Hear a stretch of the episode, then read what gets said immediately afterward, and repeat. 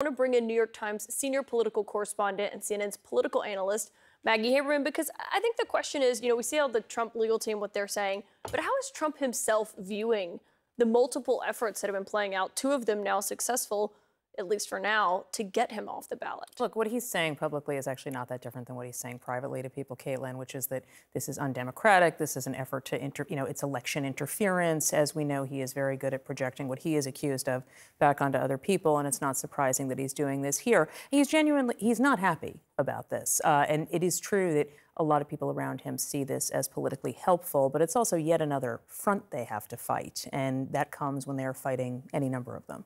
Yeah, are they worried at all about the point that Norm was making there, which is that a Secretary of State, even if she is a Democrat, uh, the Colorado Supreme Court, the January 6th Congressional Committee, all of these, you know, positions of authority are putting in writing that they do believe he was not only responsible for what happened that day and started it, but he fanned the flames of January 6th. Anything like that coming from an official source is not great for him. He knows that, his folks know that. It's not good for him long term, I should say. It's not good for him, certainly, if he is kept off the ballots. That, that is just logistically problematic. But while this is fuel for him in a Republican primary, if he is the nominee in a general election, this is just objectively not a, a, helpful fact set. It is not. It, it, will be used in ads. It will be used on mailers. Um, it will be said at you know Democratic town halls over and over and over again, and there will be officialdom to point to saying that Trump did it. This is what didn't happen with the Senate trial for impeachment. This is what didn't happen for almost two years uh, from the DOJ, and now there is something that is, you know, quasi-official, um, le- even if it's coming from, you know, folks who they're arguing are partisan.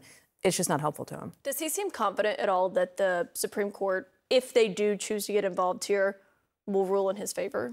His folks believe that it, they are going to rule in his favor, but he is never certain that anything is going to be the case until it's done. And you know, he's been railing about this Supreme Court uh, for years now because, despite the fact that he appointed three of the justices, they have not shown much interest in his election uh, cases or his election efforts. And so he doesn't really see them as consistently uh, being with him on any of those issues. And he doesn't have certainty that it will go his way. However, uh, a lot of people he listens to do think that this is likely, the Colorado decision certainly is likely to get shut down, and that the Supreme Court is going to have to take this up because it's clearly going to be other states now. Well, and to that point, I mean, I think that there are, you know, people who don't like the, the way the court has tilted since the three justices he's put on there. But when it comes to, you know, the powers of the presidency mm-hmm. and what he's had, they have had less of an appetite, as you wrote in your reporting last week, for, for supporting him on that. Absolutely. They have shown really very little appetite for getting involved in this. They did after Election Day in 2020.